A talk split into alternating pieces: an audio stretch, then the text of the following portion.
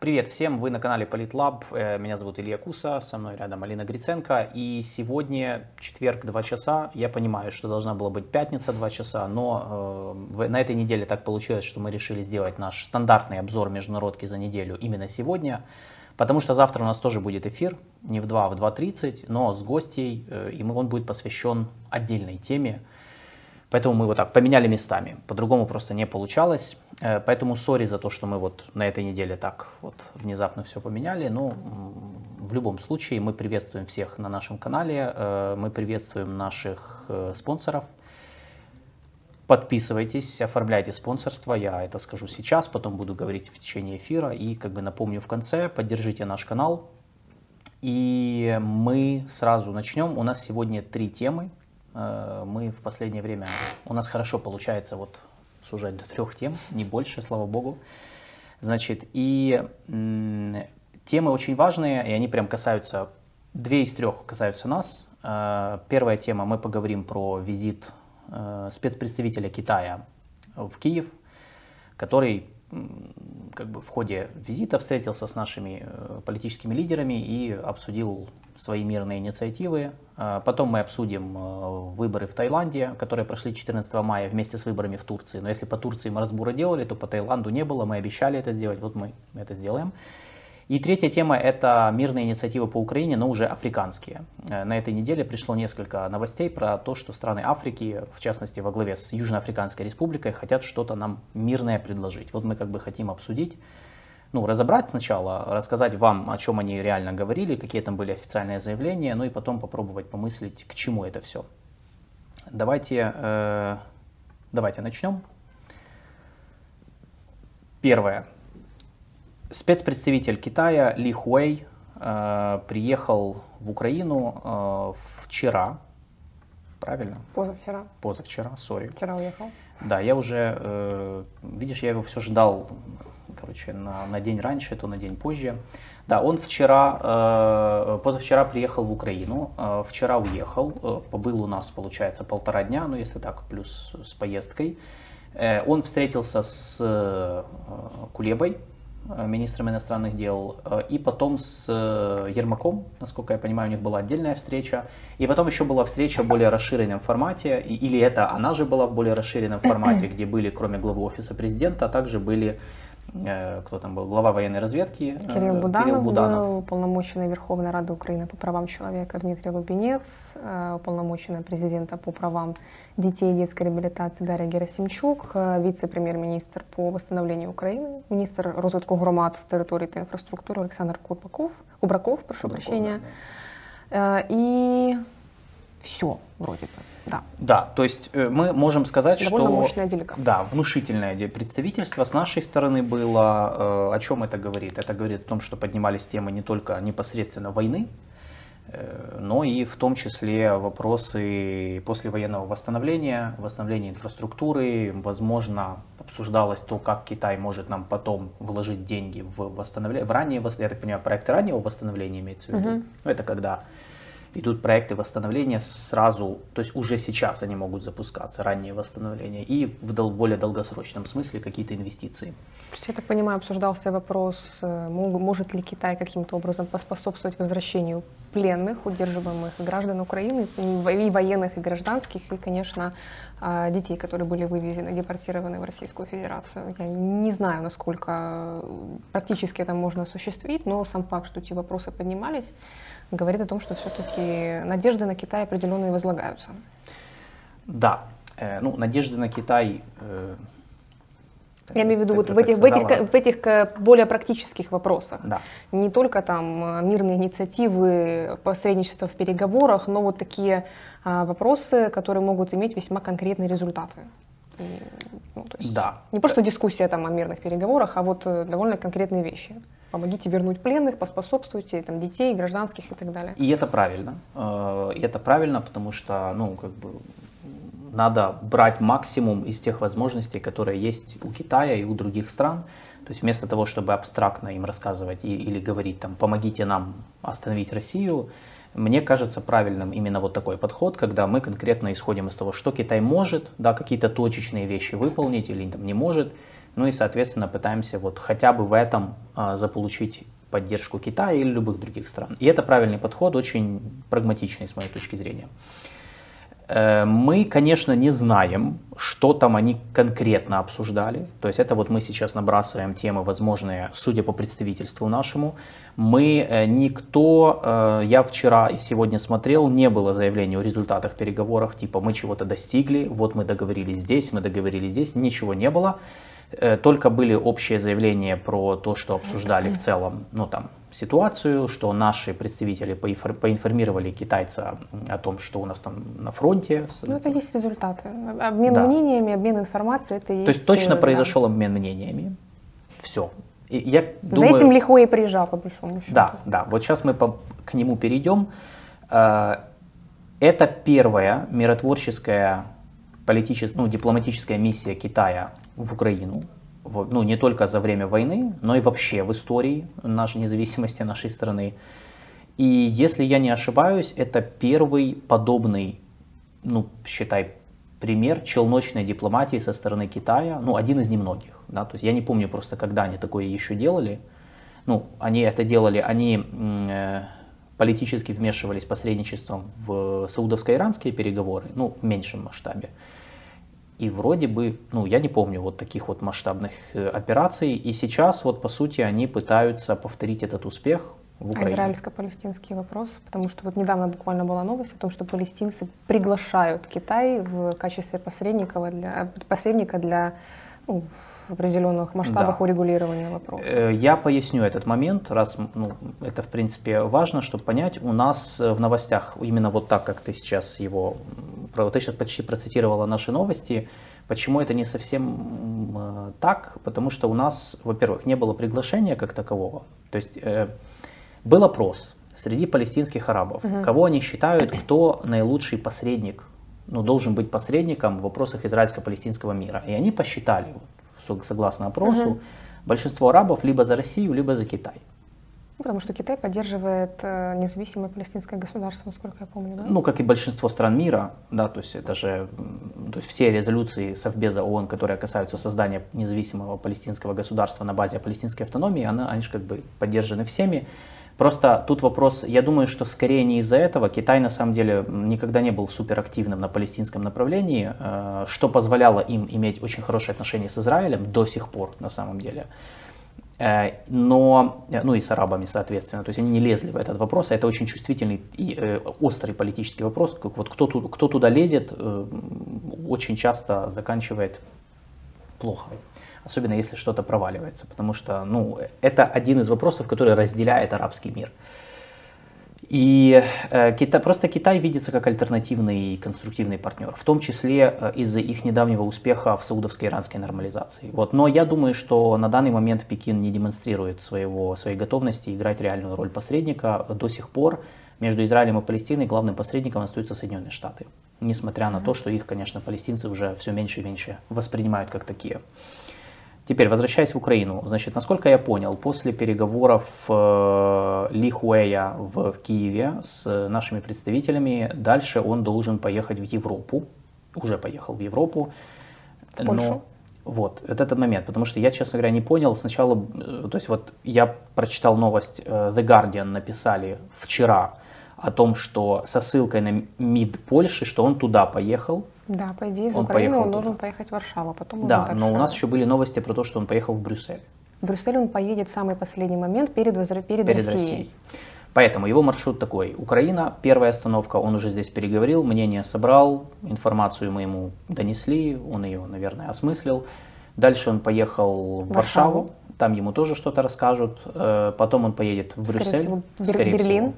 Берлин, Париж, потом Брюссель, а потом Россия. Да, у него будет европейская турне, западноевропейская, и потом последний, последняя остановка китайского спецпредставителя будет в Москве перед его возвращением в Пекин для там каких-то дальнейших действий или решений.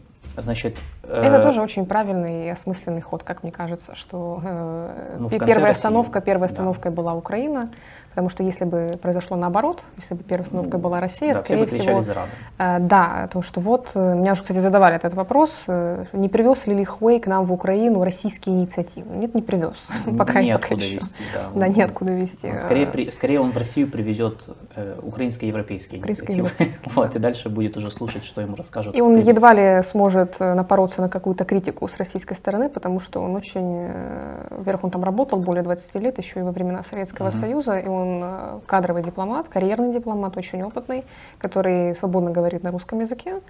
И там э, его, скорее всего, ожидает очень теплый прием, даже несмотря на то, что Россия будет последней остановкой. Там они, они не смогут это преподнести как там пренебрежение или удар в спину, что Россия последняя.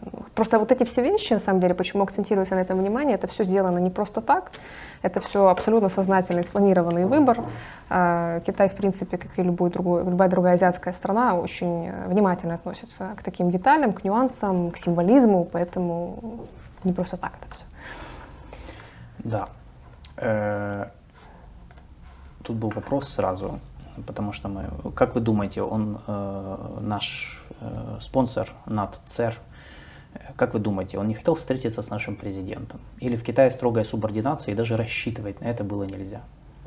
Так тебе вопрос по поводу как раз э, цены. В вот. Китае действительно строгая субординация, но насколько я читала, ну, что меня не было среди, среди членов делегации, насколько я читала, он все-таки встретился с президентом. Правда, в, э, вот в пресс-релизе китайского МИДа об этом не было. Э, хотя была информация о том, что он должен был встретиться с президентом Зеленским. Но я не могу сказать, состоялась встреча или нет, я об этом откровенно не знаю. Вот, исходя из пресс-релиза китайского МИДа, все-таки не встретился. То есть, встреча... А исходя из заявлений некоторых западных Встретился СМИ, только встретился. с Ермаком. Э, да. То есть, ну, как бы дело не в субординации на самом деле, а в наличии времени. Да? То есть э, президент все-таки только недавно вернулся из европейского турне. Да, да. Вот, поэтому Тут... Короче, давайте подождем, кто-то подтвердит или не подтвердит, была ли встреча между ними и Зеленским, но в принципе я не думаю, что это супер какой-то важный момент, потому что, мне кажется, все вопросы, которые можно было обсудить с китайским представителем, но обсудили, как вы видели, то есть там состав наших представителей был очень большой и как бы разноформатный, то есть там можно было обсудить все с главой военной разведки, да. и с Министерством инфраструктуры, и с Министерством энергетики, и с Ермаком, как, ну, как бы, который имеет большое влияние ну, на Да, Андрей, Андрей Ермак, глава офиса президента, в любом случае будет транслировать э, позицию президента, никак да, ну, иначе, ну, есть... поэтому Э, Вы сами, да, понимаете, что в принципе, то есть то, что там он встретился или не встретился с Зеленским, это скорее там уже вопрос там, не знаю, какого-то политического символизма или нет. Я не знаю. Нет, на самом деле. Ну, с другой стороны, это не глава э, страны, я имею в виду лихой. Да. Поэтому нет никакого, ничего страшного в том, что он не встретился с президентом Зеленским. Да, да. Но все равно получил массу впечатлений, тем более, что накануне его приезда был массированный обстрел по, по столице. Я думаю, что Лихой очень впечатлился. Да. Э, я еще возьму официальное заявление, э, как в Китае описали этот визит. Э, было опубликовано заявление на сайте МИД Китая, МИД КНР, где они написали, во-первых, первый такой тезис, который все заметили, панацеи для урегулирования угу. кризиса нет. Все стороны должны начать с себя, значит, аккумулировать взаим, взаимное, взаимо, взаимное доверие, создать условия для прекращения войны и начала мирных переговоров. Это один тезис, э, ничего нового нету, это тезис давний, Китай давно призывает к мирным переговорам, к прекращению, и, скорее всего, мы имеем, имеется в виду соглашение о прекращении огня, судя по всему, Э, но на данный момент мы все понимаем, что, я думаю, что они понимают, что это не актуальный пока тезис. То есть никто не готов к прекращению огня сейчас, к мирным переговорам. Я думаю, что вот этот тезис, они, ну, понятно, что они опубликовали это у себя, они должны, ну, как бы последовательно свою позицию описывать.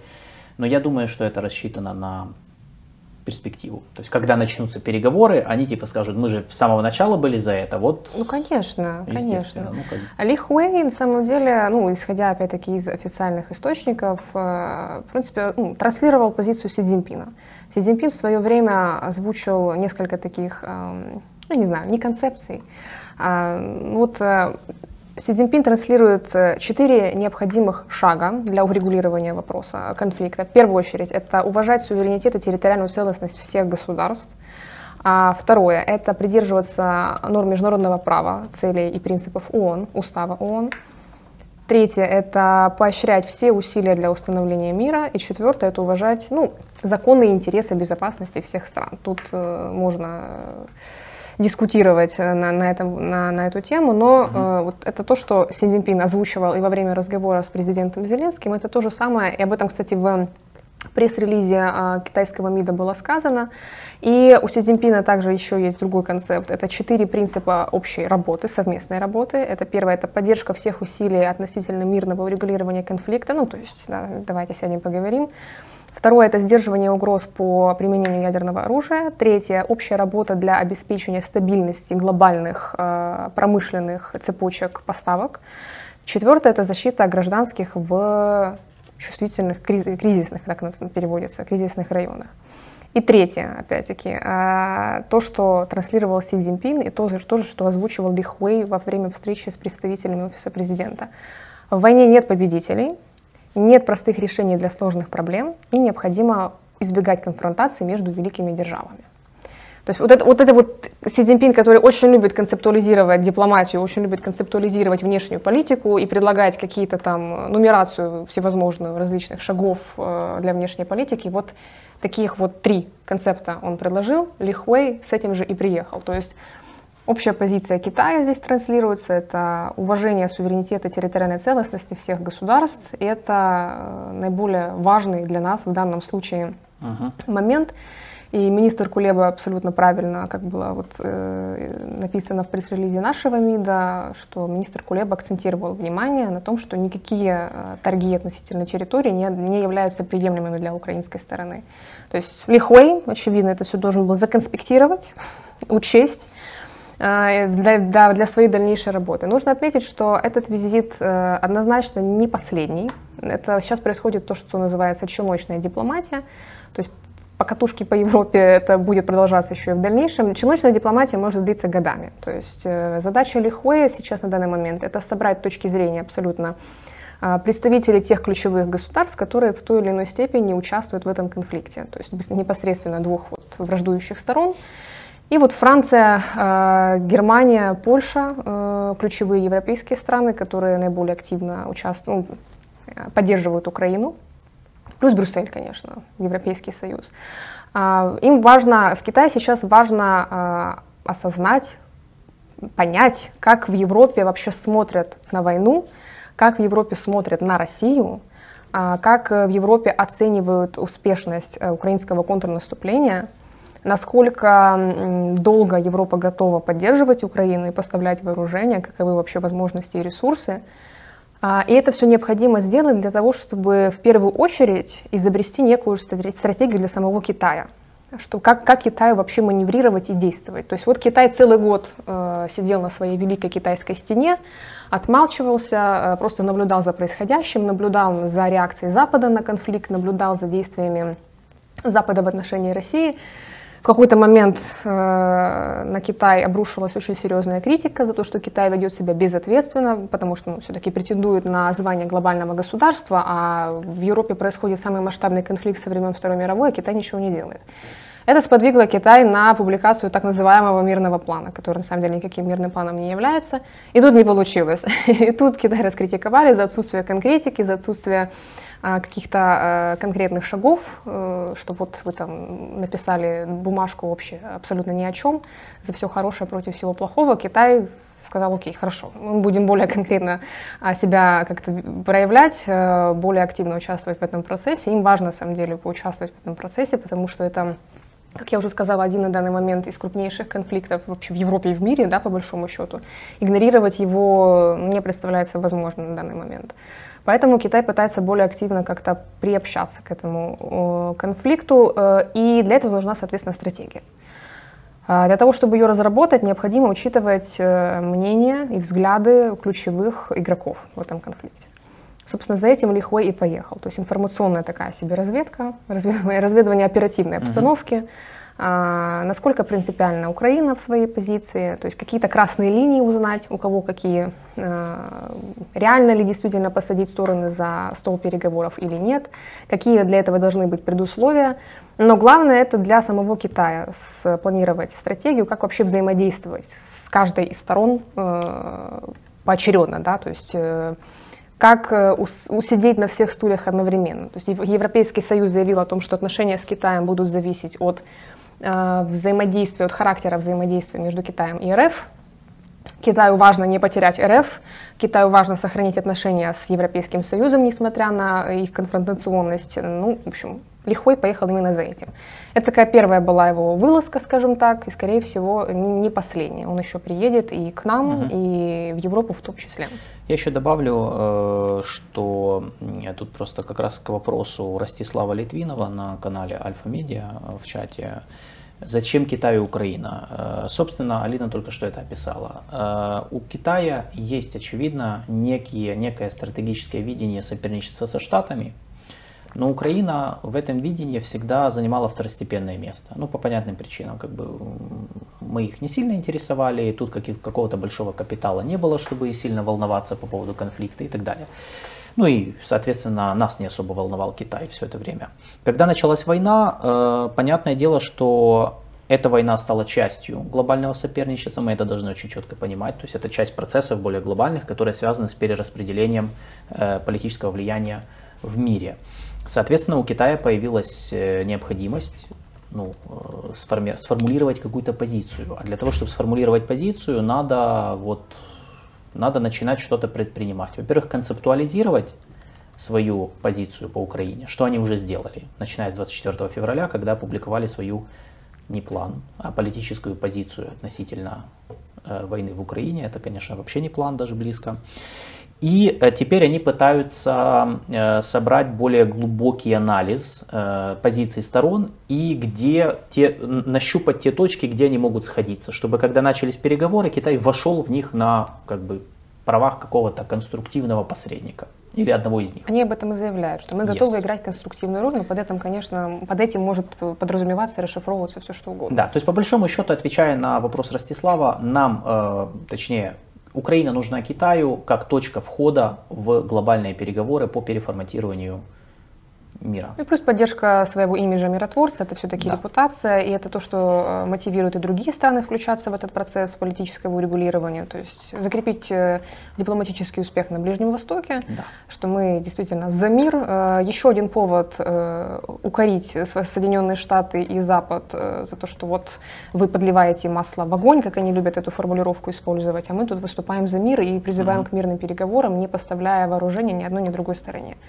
А, вот. То есть репутация, имидж, да, плюс э, действительно возможность э, занять э, более весомое место в новой системе международных отношений. Вопрос от подписчика Саши Левченко, от спонсора. А какой возможна реакция США на поездку спецпредставителя? Насколько я помню, реакция Соединенных Штатов была положительная. На самом деле это вполне логично, потому что это все-таки мирные инициативы. Было бы, ну, они не могут. Было бы странно, да, сказать, кидаться. что зачем, зачем вы поехали туда, не надо никаких мирных инициатив, не да, надо никаких да. переговоров, тем более, что э, Ли Хуэй все-таки, как мы уже сказали, приехал для того, чтобы получить информацию. То есть он не настаивал ни на чем, не продвигал никаких планов, не предлагал там, не торговался ни, ни по поводу территории, ни по поводу ничего. То есть он просто поехал послушать, что и что ему расскажут. Вот, поэтому в этом контексте, насколько я читала, реакция Соединенных Штатов была положительная. Ну. Приветственная, да, то есть мы приветствуем любые там дипломатические да, но при этом со скепсисом по поводу результатов. Ну, понятно. Ну, есть... да. Короче говоря, э, да, никакой там резкой реакции, если вы об этом, ну, ее не было. То есть они посмотрели, такие, окей, пусть едет, не проблема. Но, конечно же, Штаты хотели бы, чтобы из этого ничего не вышло, потому что по понятным причинам э, ну, как бы они не хотят усиления Китая, в том числе в вопросах переговорного процесса. Прежде чем мы перейдем к следующей теме, я еще хотел коснуться, давай пару слов про вообще самого Ли Хуэя, так как он уже приехал, все-таки мы уже можем сказать по факту, что мы с ним уже взаимодействуем.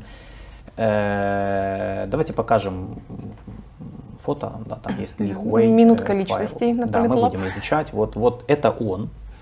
Э, Значит, ему э, 70 лет. Да, 70 лет. Пусть вас фотография не обманывает, ну вот, так сказать. Он просто красит волосы, как и большинство лидеров китайской политической элиты, у них это принято. Это, это важный момент, да. Это очень... Вот Си Цзиньпин перестал красить волосы, серьезно.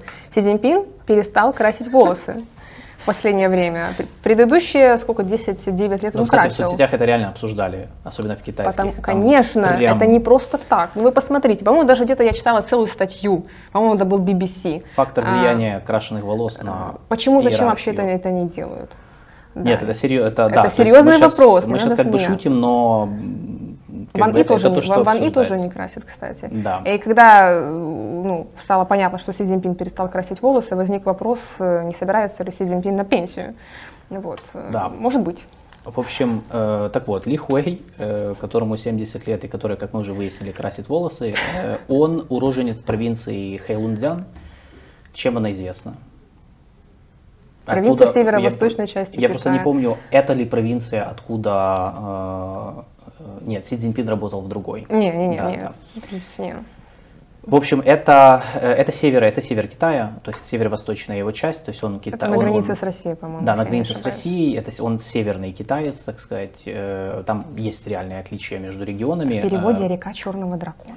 Да, река Черного дракона, вот оттуда он. Э, Он работает в МИД с 75 года. То есть он профессиональный карьерный дипломат э, с соответствующим образованием. А, Он работал по региону, по нашему с самого Постсоветское пространство, Да, самого первого дня. То есть он в 75 году он пришел э, на дипломатическую службу, и он работал в департаменте СССР и Европы МИД КНР. Да, То есть он лет. Э, э, шесть. Шесть, да. Потом А, в да. 81-м его назначили послом в Москву. Он в был, он был атташе посольства КНР в Союзе, потом дошел до третьего секретаря, до второго. То есть человек, который вот непосредственно регионом занимается с самых первых дней работы на дипломатической службе. Он был послом 10 лет э, в России, в, э, В России. Да, в России, С в 9 России. по 19 да. а, И он был наиболее, короче, из всех послов, которые когда-либо бывали, работали в России, Лихой проработал дольше всех, выдержал дольше всех. Он был также и послом в Казахстане. Это тоже, кстати, нормальная практика вот в азиатских государствах, не только в Китае, но и в Японии, что в люди, которые занимаются, дипломаты, которые занимаются Европой, э, имею в виду Восточной Европы, начинают с России, с Москвы, с, э, в те времена Советского Союза, да, а, И потом уже начинают работать по другим соседним странам. Это Центральная Азия, как правило, Украина в том числе. Вот э, наш э, нынешний посол Китая в Украине, сколько я помню, он тоже в свое время работал в России и в Центральной Азии в том числе. У японцев то же самое, кстати. Большинство послов Японии, которые к нам приезжают, они приезжают уже после России и после Центральной Азии, скорее всего. Вот, то есть человек, который а, свободно говорит на русском языке, э, который всю жизнь занимается Восточной Европой, этим регионом и весьма-весьма неплохо ориентируется в всех э, перипетиях, э, в том числе и вопросах безопасности в нашем регионе. Поэтому будем надеяться, что из него получится действительно, э, это, будет, это очень, ну, на самом деле очень удачная кандидатура, как мне кажется. Ну, из тех, что у них есть, то это Да. человек, который много лет в регионе, поэтому да, в этом плане он еще был спецпредставителем э, по делам Евразии. Он и сейчас, с 2019 Он сейчас года. совмещает, получается. Он, А, он- Но его поэтому и отправили, потому что он Да. спецпредставитель. Он спецпредставитель правительства по делам Евразии. Он Да. с должности, э, он был заместителем министра иностранных дел, потом уехал послом в Россию, и потом с 2019 года он при китайском правительстве э, является специальным представителем. То есть э, Си Цзиньпин, вместо того, чтобы как-то э, заниматься этим вопросом самостоятельно, просто потому что у него нет на это времени, вот целого специального человека назначил. Такой себе Курт Волкер от КНР. Да, да. Э, я думаю, что на этом... У нас еще есть фотографии с э, встречи. Кулебой? Да, Э, со ну, встречи. там есть, там есть Лихуэй Кулеба, э, да, вот это они как раз в, когда он приехал, у него сразу была встреча с Кулебой, вот они стоят вдвоем. Такое историческое фото на самом деле, потому Да. что у нас такого не было. Кулеба в джинсах? Да. Э, вроде бы. В общем, Да. я здесь не вижу, неважно. И с, с делегацией еще у нас была, с делегацией. Из Вот, делегации, Мгм. вот, да. То есть мы как раз, кстати, вот по этим фото, которые опубликовали наше правительство, мы э, видели Видите, как китайская делегация очень э, внимательно все конспектирует. Не, ну они Все, все записывают следом. У нас тоже все конспектируют. Не все. что- У нас слушают, видишь, больше. Ну да. да. Не, я думаю, что это был интересный визит с точки зрения, в том числе для того, чтобы наши тоже могли послушать. Я думаю, что всех именно интересовало, что Китай хочет предложить, потому что это же их инициатива была все-таки. Вот. Хорошо. Я предлагаю здесь поставить точку и, и двигаться дальше. Будем смотреть за, будем следить за визитом, за второй половиной, по сути, э, поездки Ли Хуэя, э, европейское турне и Россия. Я так понимаю, что к следующей неделе оно как раз закончится все. Он в начале следующей недели должен поехать в Брюссель.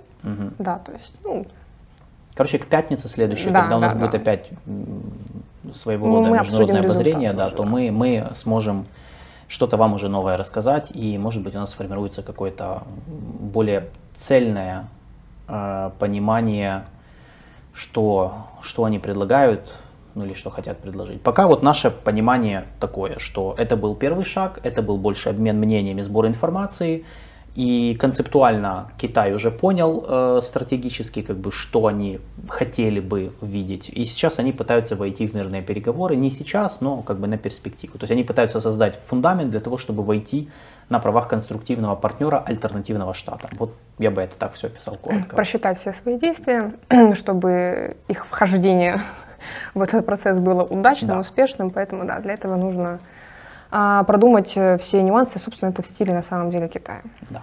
Поехали ко второй теме. Значит, э, давай сразу по Африке, раз мы уже мирные Хорошо, инициативы, хорошо, да, э, оставим Таиланд Хорошо. на...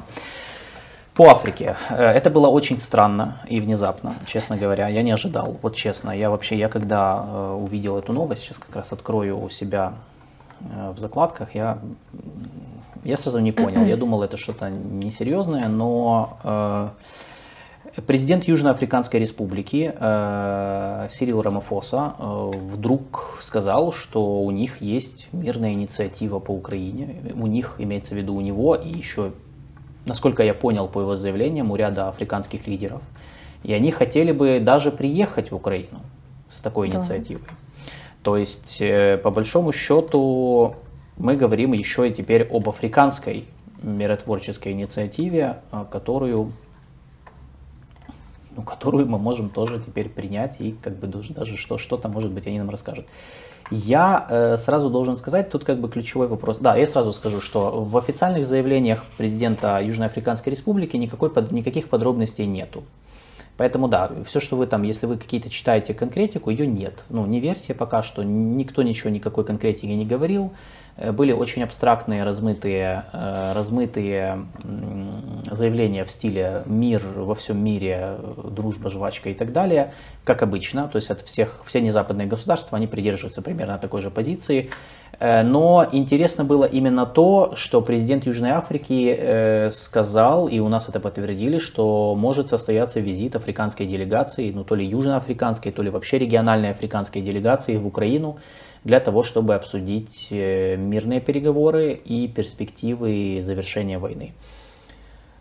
Пока рано говорить о том, что конкретно Африка может нам предложить и чем это будет отличаться от всех других инициатив, о которых мы слышали. Э, Я думаю, ключевой вопрос, э, на который мы можем ответить, это зачем Южной Африке вообще это нужно? То есть почему именно Южная Африка и к чему это все?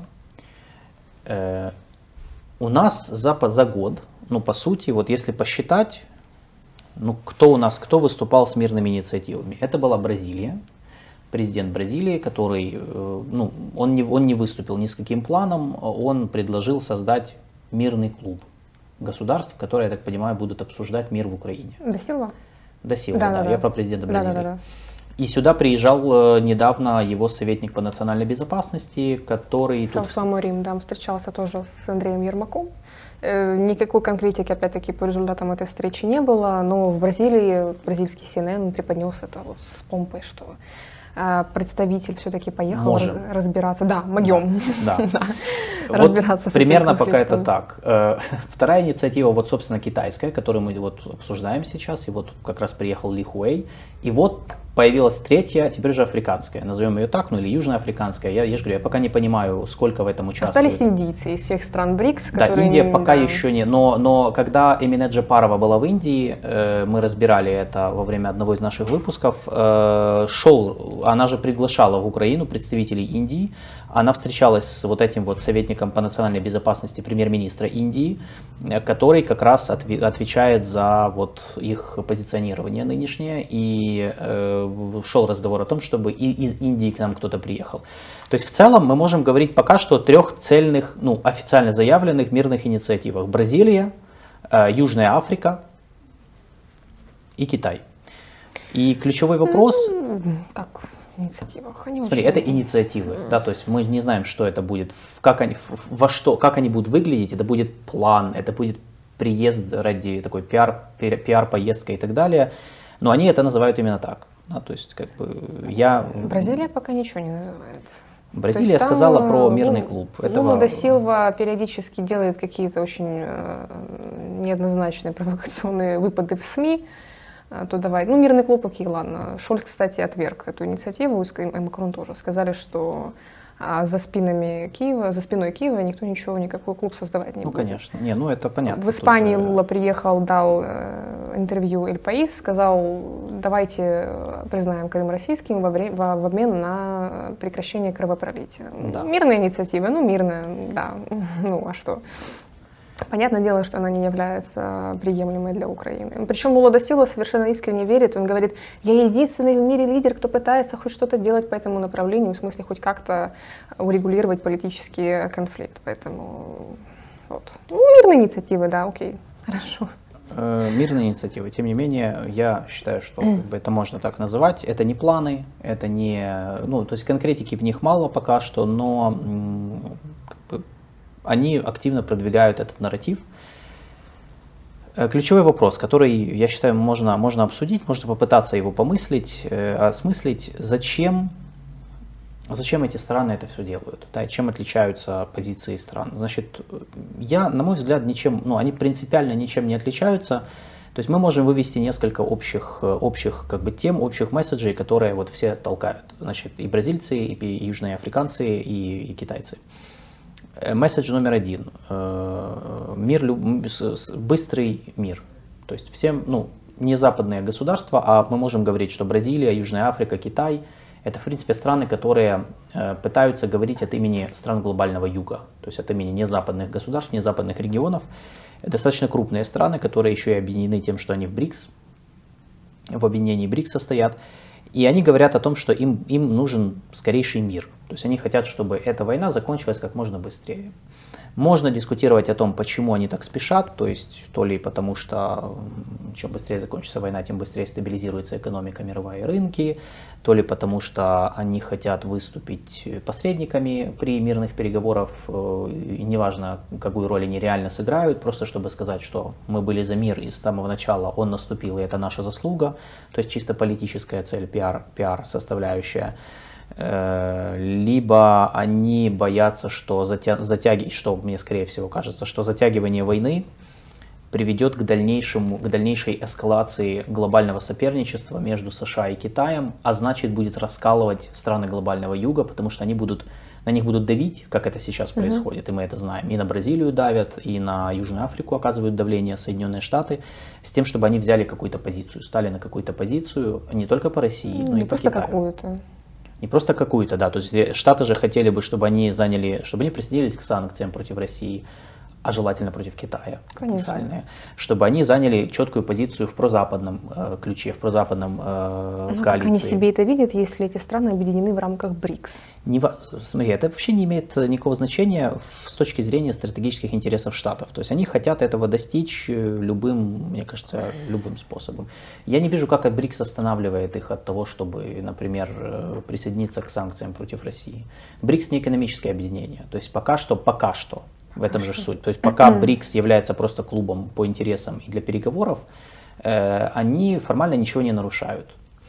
если в БРИКС в, в, эволюционирует в нечто большее, да, то есть когда мы будем говорить о БРИКС как о нечто альтернативном ЕС, например, тогда да, я думаю, что это ну, будет уже... Ли, но все-таки определенных э, продвижений, скажем так, в том направлении вот Китай, например, достигает. В те, в те цели, которые они заявляют да. в качестве формирования альтернативной финансово-экономической системы, за последний год, как мне кажется, очень много, довольно много стран перешли на двусторонние расчеты в юанях, например, и вот, ну, и многие даже заинтересованы и выражают э, свою готовность перейти на национальные валюты двухсторонних mm-hmm. расчетах. То есть, э, поэтому в этом контексте как можно поломать БРИКС и заставить э, или соблазнить, скажем так, страны БРИКС присоединиться, там, например, к тем же самым санкциям. Тем более, что они же выступают, и Бразилия, в том числе и Китай, выступают открыто против односторонних санкций, понимая, mm-hmm. что им тоже может в какой-то момент прилететь.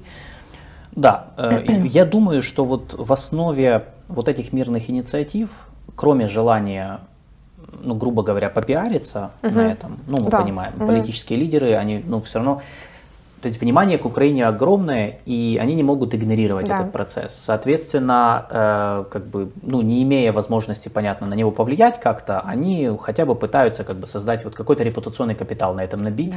Да. Из тех месседжей, которые, в которые они верят, да, и в которые у них там есть. То есть, и вот отсюда мы слышим вот эти все вот всякие, то, то Лула да Силва приехал в Испанию, сказал одно, а потом сказал там второе, потом, ну, то есть они пытаются сформировать месседжи, которые, во-первых, надо очень помнить, что они работают на внутреннюю аудиторию, на свой электорат в том числе. И на региональную, да. Которая воспринимает это все. То есть вот Лула сказал про Крым, нам это не понравилось, но мы же должны понимать, что в Бразилии это не вызвало такую реакцию. Потому что они, в принципе, не понимают, из-за чего... Yes. Во-первых, им все равно, чей Крым, а во-вторых, они да. не понимают, почему за Крым вообще конфликт. Да, не, это я просто объясняю, потому что я просто, ну, для нашей аудитории, чтобы вы понимали, как бы, зачем, откуда эти месседжи, потому что у нас же как объясняют, у нас же все очень просто объясняется все от России.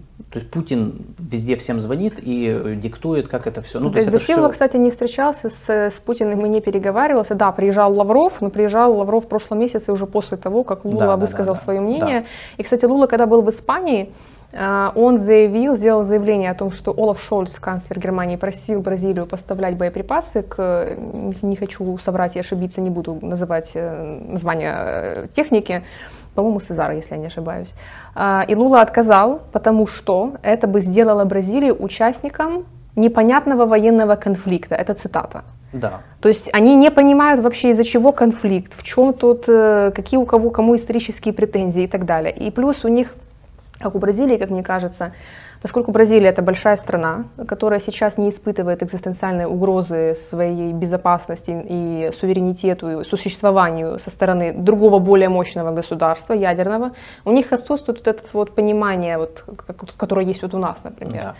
Что вот... Э, да знаешь, почему это хорошо?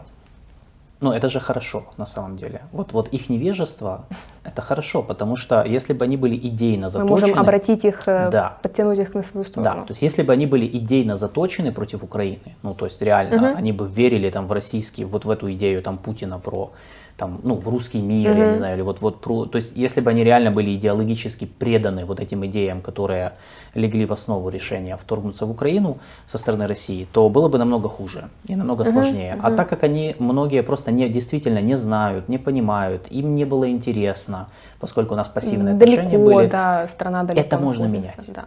Это можно угу. менять, с этим можно работать, э, это можно лепить из этого что-то, угу. если, конечно, мы на это будем выделять достаточно ресурсов, медийных, дипломатических, политических и так далее. То есть это все можно с этим работать. Именно поэтому мы всегда говорим о том, что Украина не должна игнорировать ни западный мир, как бы нам там кто-то не нравился, чьи-то заявления, мы должны исходить из того, что мы должны понимать, почему эти заявления, угу. э, ну почему, откуда они генерируются. Генерируются они не Путиным, да, не надо переоценивать влияние России на, на, на весь мир.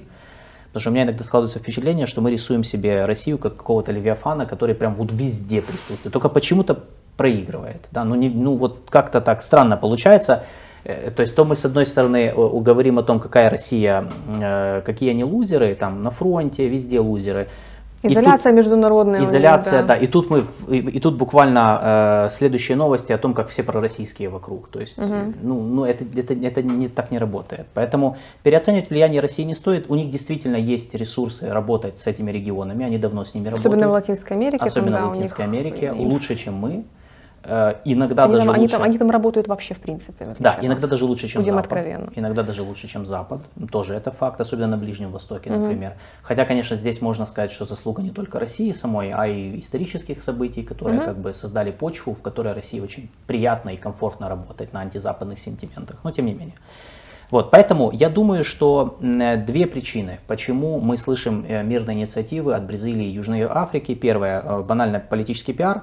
Второе, они боятся, что затянувшаяся война э, обострит политико-идеологическую поляризацию в мире угу.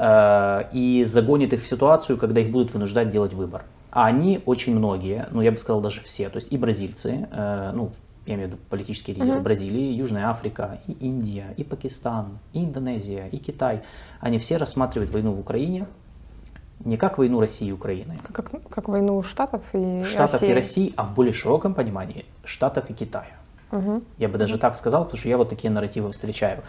И нам тоже это очень важно понимать, потому что мы же исходим из того, что как бы, они должны все типа знать о том, что тут происходит а у них в голове картинка совершенно иная. Они все это рассматривают через такую чистую геополитику, э, типа вот в мире вот борются две великие державы, great power rival, uh-huh, rivalry, да, то есть они так это рассматривают, великодержавное противостояние, uh-huh. и поэтому для них любые действия в пользу одной из сторон, они автоматически рассматриваются как, э, по сути, э, занятие позиции стороны в этом глобальном противостоянии. То есть они считают, что если они поддержат Украину полностью, всецело, то значит они подписываются на борьбу с Китаем, угу. не только с Россией. Вот, вот, вот этот момент э, мы можем считать это ошибочным, да, например, но он есть, и с этим можно работать, можно там не работать, адаптировать наши месседжи, ну, то есть надо это как бы очень четко понимать.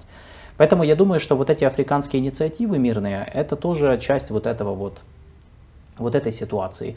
Особенно Южная Африка. Почему Южная Африка? На Южную Африку сейчас оказывается колоссальное давление, mm-hmm. потому что, э, во-первых, Южная Африка один из региональных лидеров, и одна из стран, которая действительно может говорить от имени хотя бы части государ... ну, части африканских стран и части стран глобального юга.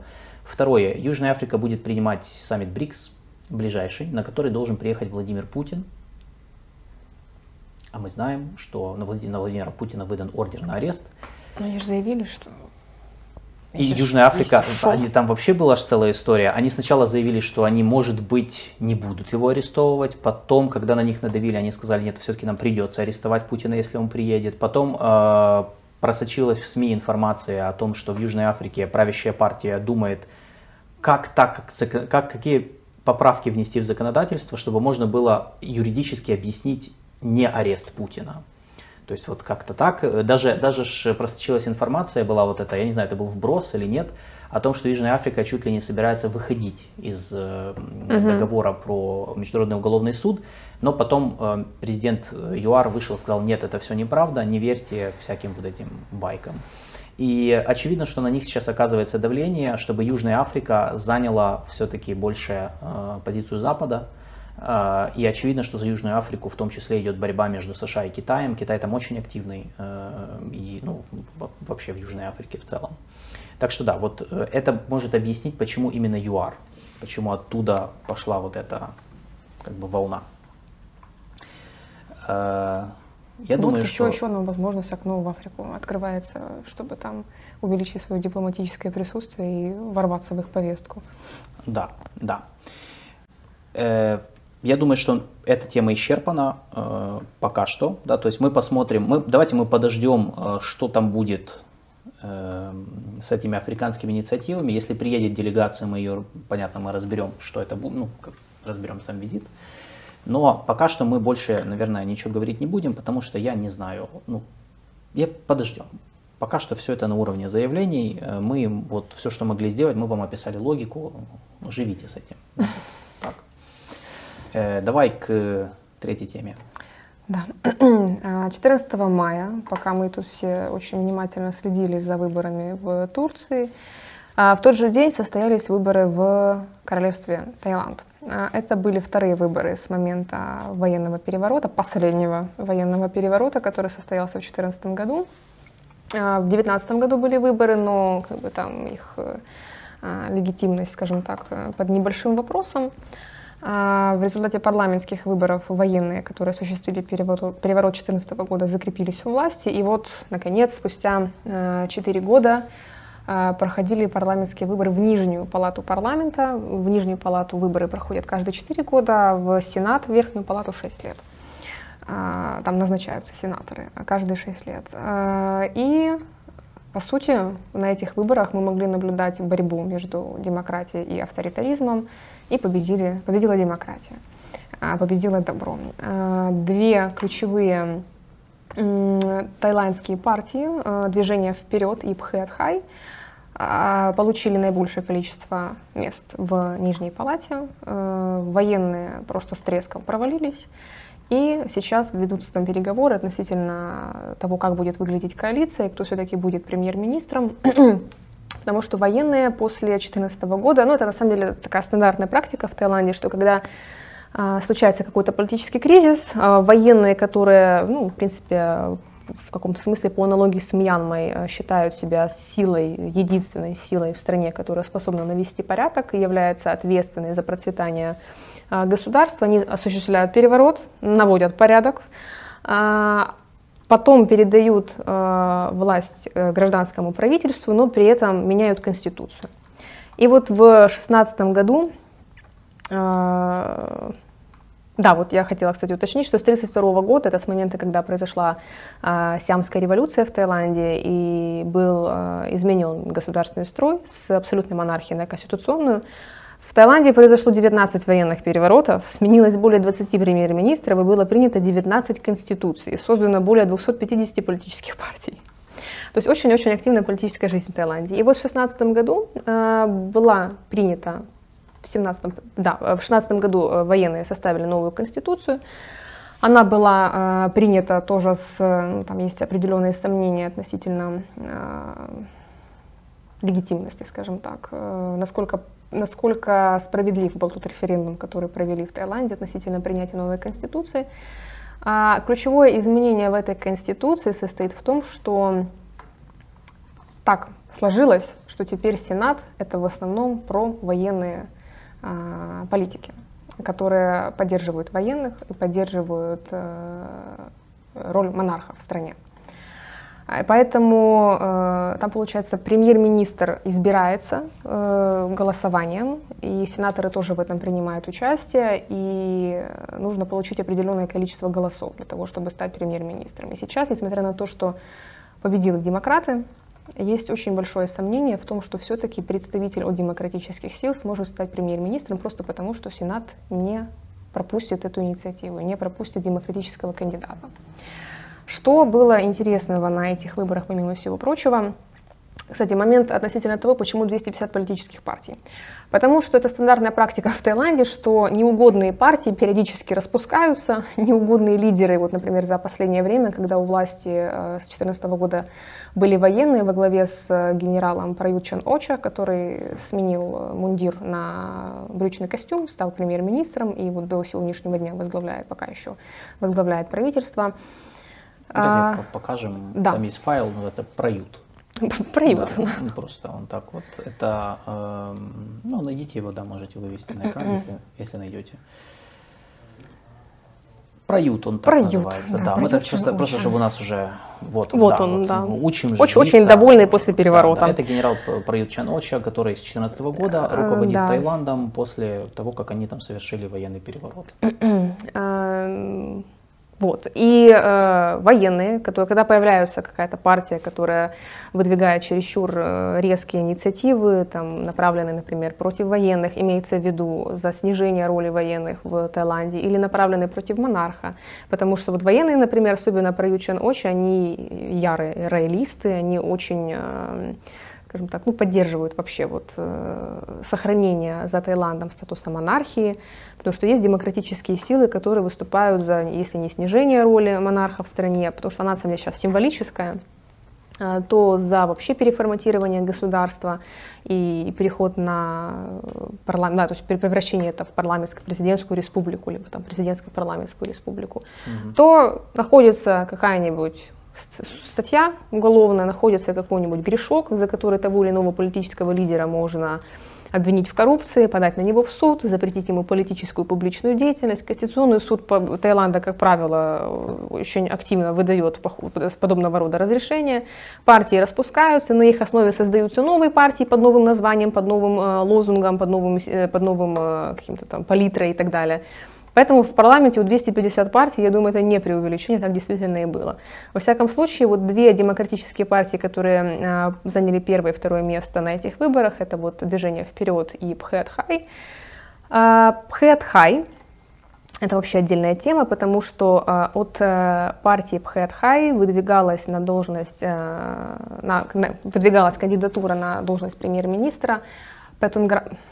Я репетировала. Пэтхонгтхан. Пэтхонгтхан Чинават.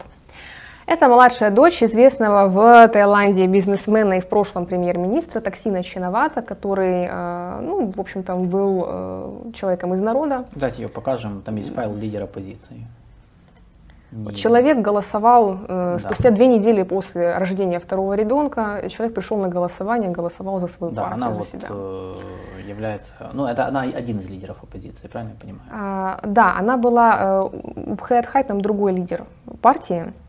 Его зовут э, Чонлан Шрикаев, а она э, выдвигалась в качестве кандидата от партии на должность премьер-министра. Угу.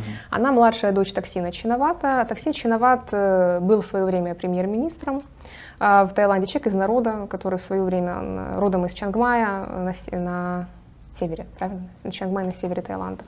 Э, он был полицейским, э, очень удачно женился на дочери одного из э, видных деятелей в этой сфере. Затем стал бизнесменом, открыл свою телекоммуникационную компанию, заработал кучу миллионов, потом решил пойти в политику. И он весьма неплохо себя проявил на этом поприще. Он выступал в основном, ну, во многом был популистом, но экономические успехи Таиланда были очевидными при его премьерстве. Э, там возник момент, что э, часть компании, которую вот он э, создал, она была продана, большинство активов было продано другим людям в Сингапуре без уплаты налогов. Когда об этом узнала общественность, поднял, поднял, поднялись большие протесты о том, что ай-яй-яй, опять очередной коррупционер, долой, все такое прочее. Разгорелся политический кризис, случился военный переворот, Таксин Чиноват был вынужден бежать из, из страны, и он по сей день находится в изгнании. Э, по, по одним данным в Черногории, по другим данным в Дубае сейчас переехал, перебрался. Но он продолжает влиять на политическую жизнь Таиланда через свои семейные связи, потому что партия, которую вот он создал, э, переводится как «тайцы любят тайцев», э, Тхай Рак Тхай, если я не ошибаюсь правильно. Что она... типа Таиланд для тайцев в таком ключе? Ну, какая коннотация этого названия? Тайцы любят тайцев. Ладно, я понял. Я пытался просто... Политики для народа. Я понял. Тайцы, которые политики, любят простых э, смертных тайцев. А, ну конечно. Вот, естественно. А, политическая элита любит, ну, как бы э, Таксин чиноват, тут надо ему, думаю, ему отдать должное, он действительно э, работал в том числе и во благо бедных слоев населения. Там были, был определенный экономический прогресс. А, и вот он продолжает влиять на политическую жизнь Таиланда. Его партия была ликвидирована, распущена, она превратилась в Пхэт-Хай, то есть как бы Пхэтха, это ну, партия Чиновата, клана Чиновата. От этой партии в свое время, в 2011 году, если я не ошибаюсь, э, да, в 2011 году младшая сестра Таксина э, Янглак Чиноват пришла к власти. Она тоже была свергнута тремя годами позже, э, вот как раз уже упомянутыми нами генералами, в частности Прают Чан Оча. В чем была проблема там, почему там случился переворот? Она попыталась инициировать законопроект, который позволил бы ее брату, Таксину Чиновату, вернуться в страну. А, в Таиланде есть движение желторубашечников и, бел... и краснорубашечников. Одни из них, желторубашечники, если я не ошибаюсь, э, поддерживают Таксина Чиновата и, все, и его как бы, да, клан и, э, и его ставленников. Краснорубашечники наоборот. И когда вот э, прозвучала эта инициатива о том, чтобы Таксину позволить вернуться в страну, разгорелись протесты, кто-то начал выступать за, кто-то начал выступать против. Эм, очень долгое время, на самом деле, вот политическая жизнь Таиланда сводилась к противостоянию условно про-токсинского клана и сторонников токсина и антитоксинского клана условно, куда в том числе входили и военные. А, случились протесты, политический кризис, э, военные взяли власть в свои руки, Янглак Чиновак свергли, и вот, собственно, теперь имеем то, что имеем. Сейчас э, дочь Токсина Чиноват активно взялась за политическую деятельность. Э, она очень активно себя проявила во время предвыборной кампании, и, учитывая, что она была беременна все это время и буквально вот 1 мая родила ребенка второго, и она э, продолжала вести предвыборную кампанию, прямо находясь в роддоме, онлайн, она выступала в онлайн-формате между своими между сторонниками в Чангмае говорила, что все, я вот сейчас, подождите, сейчас я встану, и мы продолжим а, работать во благо нашей победы. То есть очень такая а, амбициозная и целеустремленная женщина. Ну, э, как мы видим, вряд ли она э, сможет занять пост премьера, потому что не так давно, э, как раз вот не, не, не так давно э, система немножко поменялась в Таиланде. Если вот раньше можно было делить э, политиков на условно вот прочиноватские и античиноватские, то в, свою, то в какой-то момент была, была создана партия, э, партия будущего. В 2018 году была создана партия будущего которая позиционировала себя как некую третью альтернативную силу. И у них были довольно резкие заявления, то есть э, они выступали за полное, как бы вообще, за сокращение оборонного бюджета, за изменение вообще системы а, и э, за снижение роли военных в, в жизни, да, в общественной жизни э, Таиланда. Это все закончилось тем, что партию, конечно же, распустили, на ее, на ее основе была создана новая партия, которая называется «Движение вперед». Ее возглавляет Пита Лимжа Роенрат. Тут я тренировалась хорошо. Лимжа Роенрат. Молодой политик, ему 36, 42 э, года, не 36, 36 это Чинова дочь, 42 а года. Он на самом деле по образованию бизнесмен, э, не по образованию, он по своей первоначальной деятельности бизнесмен, да, э, у него у него, он возглавлял и руководил агрокомпанией своего отца, человек с западным образованием, он учился в Гарварде, но э, его семья связана с токсином Чиноватым на самом деле. Он старший сын бывшего советника министра сельского хозяйства. Там есть файл лидера оппозиции 2. Это же он, правильно? На оранжевом Да, фоне. вот это вот он. Это оранжевый да. цвет, это цвет его да. партии, который называется «Движение вперед». Вот. Молодой. Именно его партия его заняла первое место на этих выборах, получила наибольшее количество мест в парламенте, и он уже заявил о своей готовности занять должность mm-hmm. премьер-министра. Поэтому сейчас там ведется, ведутся переговоры с Пхет Хай, относительно этого и относительно вообще, как будет выглядеть коалиция. А военные на этих выборах с треском провалились. Э, можно показать, я думаю, результаты. Результаты это там, да. где выборы результат, короче, там есть, э, я так назвал, вот этот, правильно? Да, uh, Move Forward 151, uh, одно место, это вот движение, вперед, движение вперед. Да, одна оппозиционная Hold партия. High 141 место они получили, еще одна партия, ну такое, они сейчас тоже представлены ну, в парламенте. Ну то есть вот эти первые две, которые оранжевые, оранжевые да. это оппозиционные партии, скорее всего, они сформируют, они сформируют да. коалицию. Но, как вы видите справа, здесь есть вот 250 синим выделено, это Сенат. И Те 200, самые сенаторы, да, которые да, там 250 описано. 250 вот... сенаторов, назначенные военным, военным правительством. правительством да. То есть будет ситуация, когда в Палате представителей слева э, будет, скорее всего, ну мы уже понимаем, будет оппозиционная коалиция, антивоенная, но в Сенате, в Верхней Палате парламента продолжат, продолжат доминировать сенаторы, которых назначили военные. То есть налицо у нас э, расколотый парламент, поляризованный, скорее всего, потому что они же вообще не пересекаются нигде. Э, но при этом, да, в Палате представителей, как мы видим, э, партии, вот это ж голубым, вот они связаны, я думаю, это военные, по-моему. Паланг Прачат и последняя United High Nation, это вот 40 мест, 36 мест, это вот две военные партии. Одна из да. них, в которой Парают э, Чан Оча состоял до декабря прошлого года, Теперь э, ту партию возглавляет э, бывший министр обороны, правая рука Прают Чан Оча. Угу.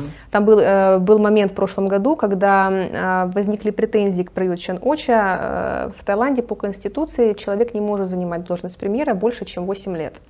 А Прают Чаночи, получается, как бы находился фактически у власти с 2014 ну года. Да, да. И его, там, он временно был отстранен от власти, пока Конституционный суд принимал решение, справедливы ли претензии или нет. И суд пришел к выводу, что нет, потому что была же принята новая Конституция, поэтому э, срок э, полномочий Прают Чаночи отчитывался с 2017 года. Поэтому вообще-то, по большому счету, э, если бы не выборы, то Прают Чан Очи мог бы оставаться у власти в качестве премьера еще целых два года. Да, поэтому... Э... И про, поэтому Прают Чен Очи сделал новую партию в 2021 году, он сделал новую партию и возглавил ее, а той партии, где он состоял прежде, ее возглавил министр обороны и правая рука Правича Ночи, который временно исполнял должности премьера, пока Правича Ночи был отстранен от власти. Вот. Да, ну, то есть это два военных Такая, такая проекта. схема была, но не получилось, не фартануло, как не, говорится. Не, не получилось. Да. Два военных политических проекта, они очень мало, как вы видели, набрали на на выборах, но э, мы видели, что парламент будет расколотый. То есть имеется в виду нижняя палата, она будет доминировать, в ней будет оппозиция, которая занимает антивоенные э, такие сентименты продемократические, ну как они утверждают. И э, в Сенате, в Верхней палате парламента в Таиланде будут продолжать заседать, по сути, э, монархисты, сторонники военных что создает, да. да, что создает фунда, как бы почву для потенциальных э, конфликтов и, возможно, даже, кстати, конституционного кризиса, если они там начнут пытаться менять, как это обычно бывает, оппозиция пытается менять систему, наталкивается на противодействие, скорее всего, все перейдет, э, я так думаю, я так понимаю, что может все перейти на разборки на улицах, естественно, когда выйдут сторонники одних и других, ну, поскольку ча- часто, когда происходит юридический политический клинч, ну, законными mm-hmm. методами, начинается вот это вот перетягивание каната уже с помощью, так сказать, других инструментов, э, не юридических, уличных часто. Э, тем более мы понимаем, что военные в Таиланде, они просто так власть там полностью отдавать не собираются. Тем более... Уже сейчас нет, да. Тем более, э, когда в оппозиции э, один из лидеров это представительница династии Чиноват, то есть семейство, которое хотело установить контроль над военными и, скорее всего, от этого не отказалась.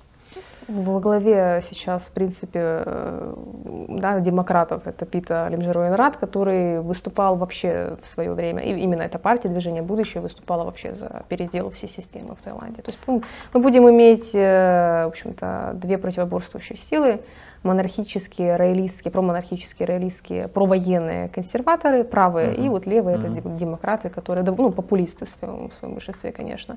Кстати, Таксин Чиноват заявил, что он готов вернуться в Таиланд, но он это это заявление а, обосновал тем, что у него родился внук новый, очередной. Вот, поэтому неизвестно, вернется он или нет. Но, в общем, а, пока там ведутся переговоры, высока была до недавнего времени вероятность, что все-таки будут какие-то опять негоразды в Таиланде, будут опять какие-то протесты, что либо военные не, не смогут смириться с поражением, попробуют узурпировать власть, а, либо не пропустят демократического кандидата и выйдут э, сторонники демократов на протесты, опять будет, возникнет необходимость подавления протестов и так далее. Но ну, короче, до сегодняшнего дня пока там все, все спокойно. Есть, ну, есть вероятность политического кризиса да. острова. Почему это важно, э, в том числе почему это важно, это происходит в условиях, ну Таиланд непростая страна.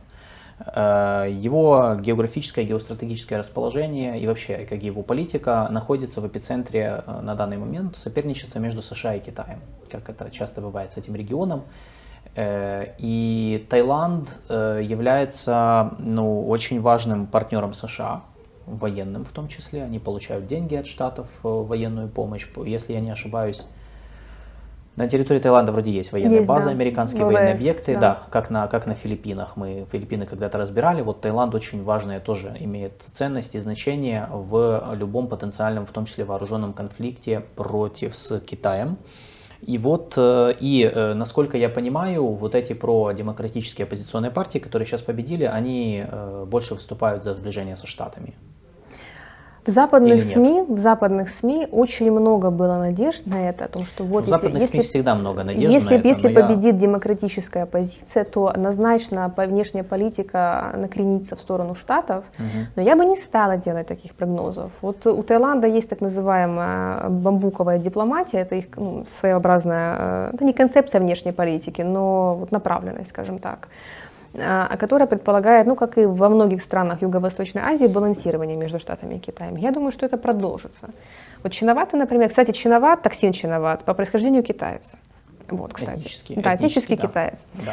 Поэтому и у них э, за время премьерства Чиновата произошло, открылось окно возможностей для Китая, они вливали туда много инвестиций. Я думаю, что ну, экономическом стандартная ситуация, для, как для Юго-Восточной Азии, что Китай будет э, экономическим партнером, uh-huh. а Штаты останутся ключевым э, военно-политическим партнером. И Штаты пока что демонстрируют готовность развивать эти отношения. Вот Ллойд Остин в прошлом году, и, по-моему, даже в позапрошлом ездил в Таиланд, встречался в том числе с э, Проючен Очи, да, поэтому... И э, надо же понимать, что на самом-то деле военные в Таиланде, вот, которые управляли страной до этого времени, они не были никакими прокитайскими. Нет, однозначно да, нет. То есть, э, однозначно нужно, нет. Нужно исходить из того, что это не ситуация, когда при власти в Таиланде были там явно прокитайские антиамериканские силы, и тут Mm-mm. приходят явно проамериканские. Абсолютно нет.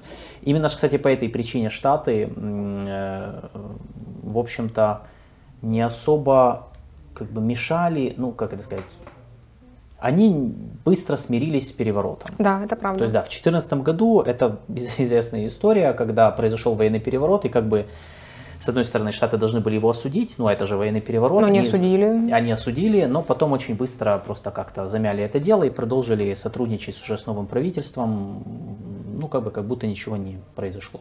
То есть и это, это же почему? Потому что тайские военные, они завязаны на военной помощи со, штат, со стороны Штатов. Многие учились в Штатах, э, и многие не против, собственно, американского партнерства, в том числе для баланса Китая. Поэтому в каком-то смысле, да, здесь это не черно-белая ситуация, так что, да, народ, не воспринимаем вообще выборы. Если вы где-то видите вот эти вот оценки черно-белые, как, кстати, в западных СМИ некоторых действительно, потому что я читал несколько статей, там вот примерно они, как обычно, рисуют вот эту картинку, угу. что были силы зла, пришли силы добра, и все. Да, то есть вообще не, не обсуждая вот эти вот нюансы, о которых мы сейчас э, говорим. Я где-то читала там в одной из тоже западных э, СМИ, одних из, одном из западных СМИ, что э, приход в Таиланде к власти демократической оппозиции – это шанс для всей Юго-Восточной Азии обернуть вспять демократический регресс.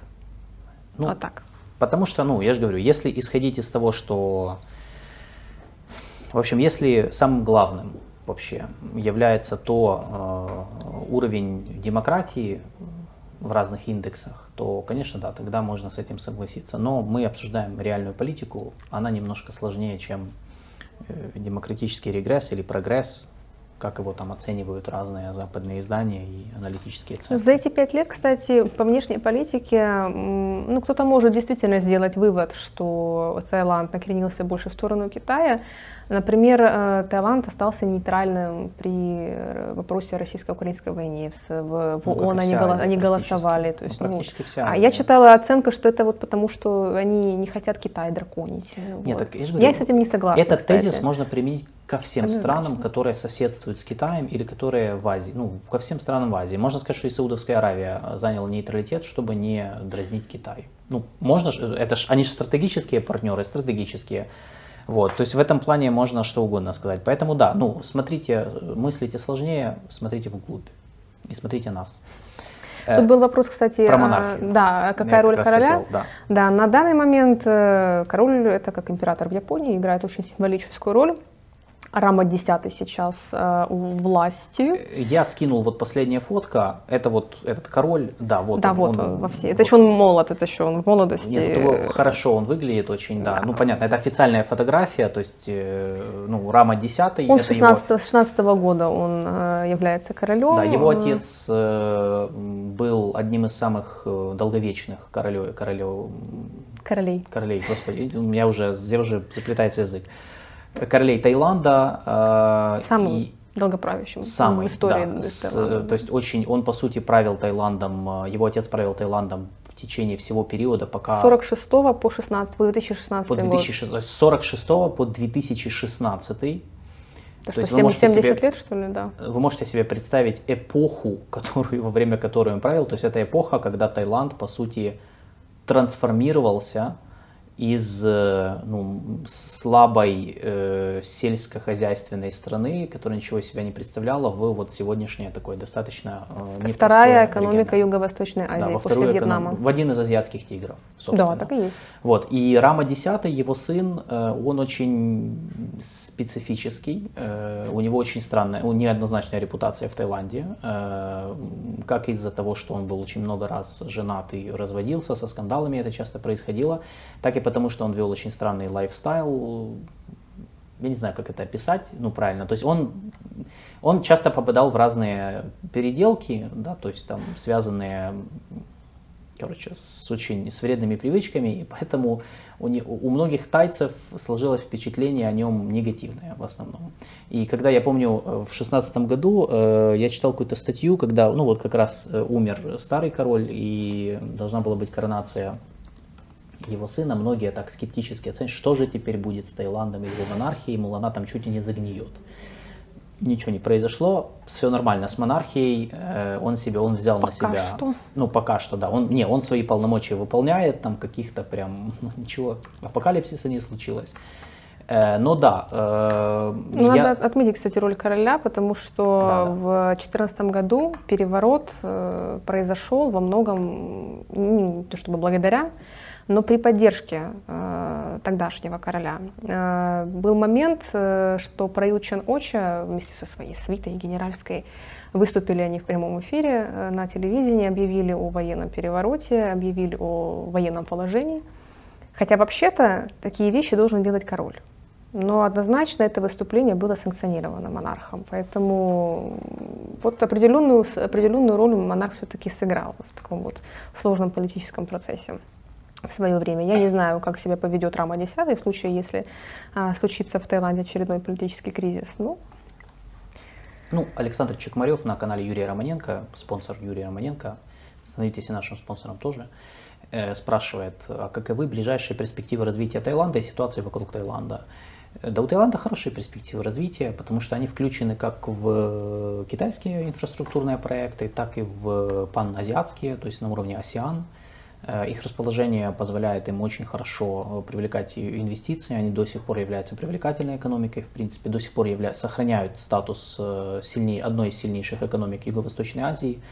Э, Так что, в принципе, то есть сама по себе вот эта политическая ситуация пока что ну, не, не, не влияет негативно на их перспективы. Понятно, что будет все зависеть от того, что дальше произойдет. Э, И после 2014 года был небольшой э, спад, ну из-за переворота, потому что инвесторы не понимали, чего ожидать, чем все закончится. Но это нормально.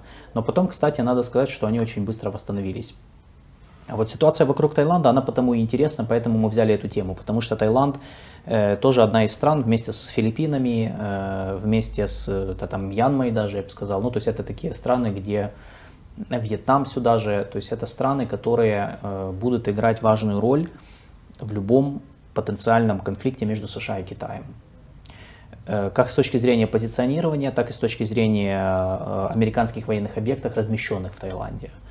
Э, Я не ожидаю тут каких-то фундаментальных изменений, потому что, как мы сказали, как Алина говорила, я об этом тоже говорил, что власти Таиланда выгодно сохранять вот столько, сколько потребуется нейтралитет, то есть балансировать между США и Китаем, создавать противовес друг другу, то есть где-то с американцами партнериться, где-то с китайцами и, в общем-то, сохранять вот нейтралитет в рамках дозволенного, вот, не пересекая какие-то красные линии. И э, именно, и, и, кстати, вот здесь, в, этой же, в, эти, в этом же контексте, в этих стратегических интересах, э, Таиланд, как и многие другие страны Азии, они заинтересованы в том, чтобы война побыстрее закончилась в Украине. Опять же, по той же логике, в которую мы описали в контексте Бразилии и Южной Африки, потому что чем дольше будет затягиваться эта война, тем больше, как им кажется, растут геополитические риски, в том числе связанные с тем же Тайванем, например. Поэтому они хотят, они хотели бы, они будут занимать такую же нейтральную позицию по отношению к нам, как и многие, ну, большинство других стран, не западных государств, стран э, э, Азии. Э, Но посмотрим, что, как закончит, чем закончится, в общем-то, их политическая вот это. Потому что сейчас интересная ситуация там политическая, вполне возможны новые как бы какие-то риски. Вот. Если кому интересно, ваш покорный Давай. слуга написала статью, поэтому ссылочку, пожалуйста, модератор сбросите в чат.